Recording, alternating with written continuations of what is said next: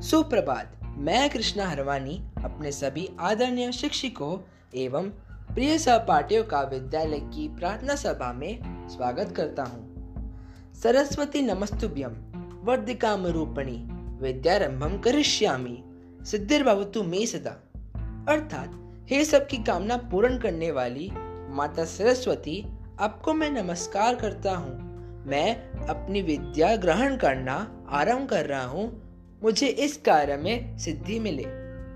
वर्तमान घटनाओं के साथ अद्यतित रहना महत्वपूर्ण है ताकि हम सभी एक जागरूक नागरिक बन सके।